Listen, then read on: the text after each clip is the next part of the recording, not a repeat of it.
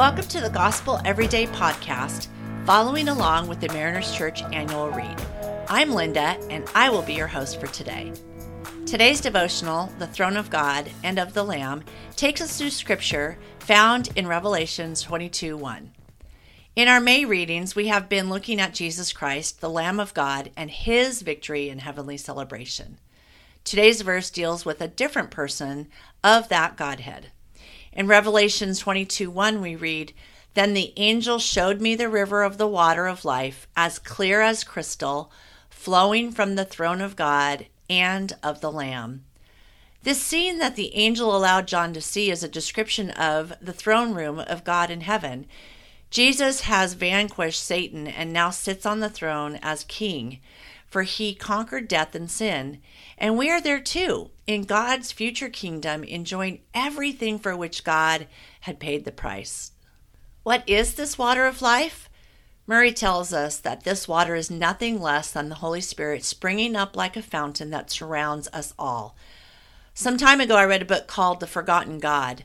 And the main idea of the book is that most Christians or people in general do not understand the workings of the third person of the Godhead. Murray agrees and states that because of laziness and worldliness, we are unable to grasp the Holy Spirit and enjoy his benefits. One evening, as I was engrossed in my son's lacrosse game, a game in which a win would mean us moving to the finals and a chance for a victory, as we inched toward a bigger lead and clinching the victory, our goalie had 21 saves. The other team was losing steam. My attention was drawn away from the game by an airplane descending as it neared the airport.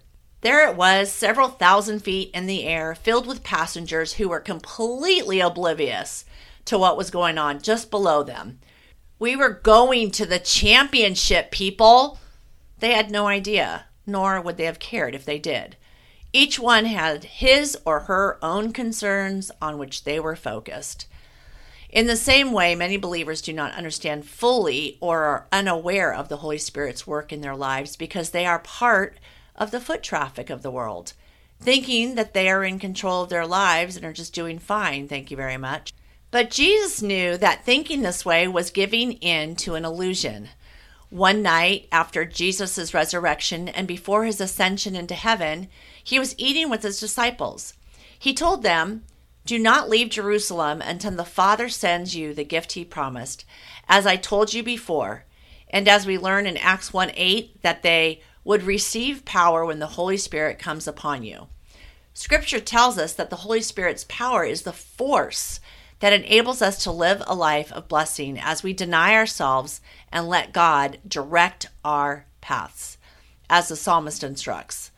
The Holy Spirit's power is guiding us away from the idea of our sinful flesh and towards the desires of God. And as Murray says, we must seek with the undivided hearts to see the waves of life giving water flowing from the throne of the Lamb and realize that that water, Holy Spirit, is for our daily use. Daily, we need the power of the Holy Spirit to show genuine love for others because our sinful nature tells us to look out for number one. Daily, we need the power of the Holy Spirit to have real joy despite what is going on around us. We need supernatural power daily in order to have peace in our hearts, even though there's chaos everywhere we look. And oh, do we ever need the Holy Spirit's power daily to be patient and to be kind. We need his power to be good, for the world is telling us that good is what we determine it to be and not what God's word says. And sadly, in our flesh, we often agree.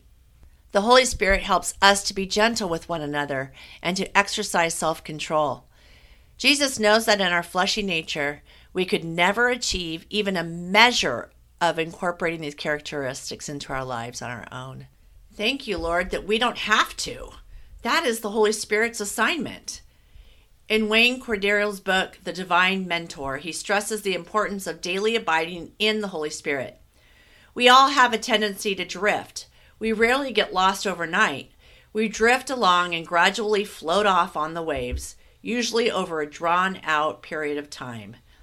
Hearing from God's word every day has the power to counteract that drifting. Hebrews 2 1 declares that We must pay more attention, therefore, to what we have heard so that we do not drift away.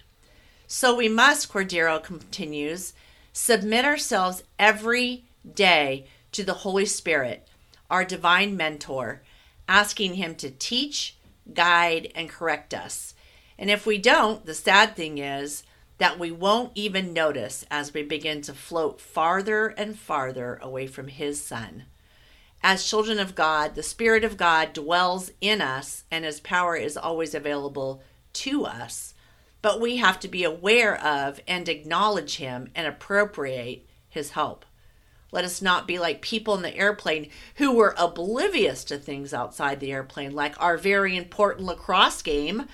Let us seek to know more about the working of the Holy Spirit by discovering Him in the Bible. Let Him no longer be the unknown God and seek Him daily so that we don't drift. Let's pray from our devotional. God, I worship you and the Lamb at the throne. Let your story fill me with streams of living water that can flow through me as a blessing to others. It's in your precious name we pray. Amen. Thanks so much for making the Gospel Everyday podcast an important part of your day. Hit that subscribe button if you haven't yet, and we'd love it if you could take a few moments to rate, review, and share the podcast. Tune in tomorrow for brand new content. If you'd like more information about Mariners Church, download the Mariners app at your favorite app store or visit marinerschurch.org.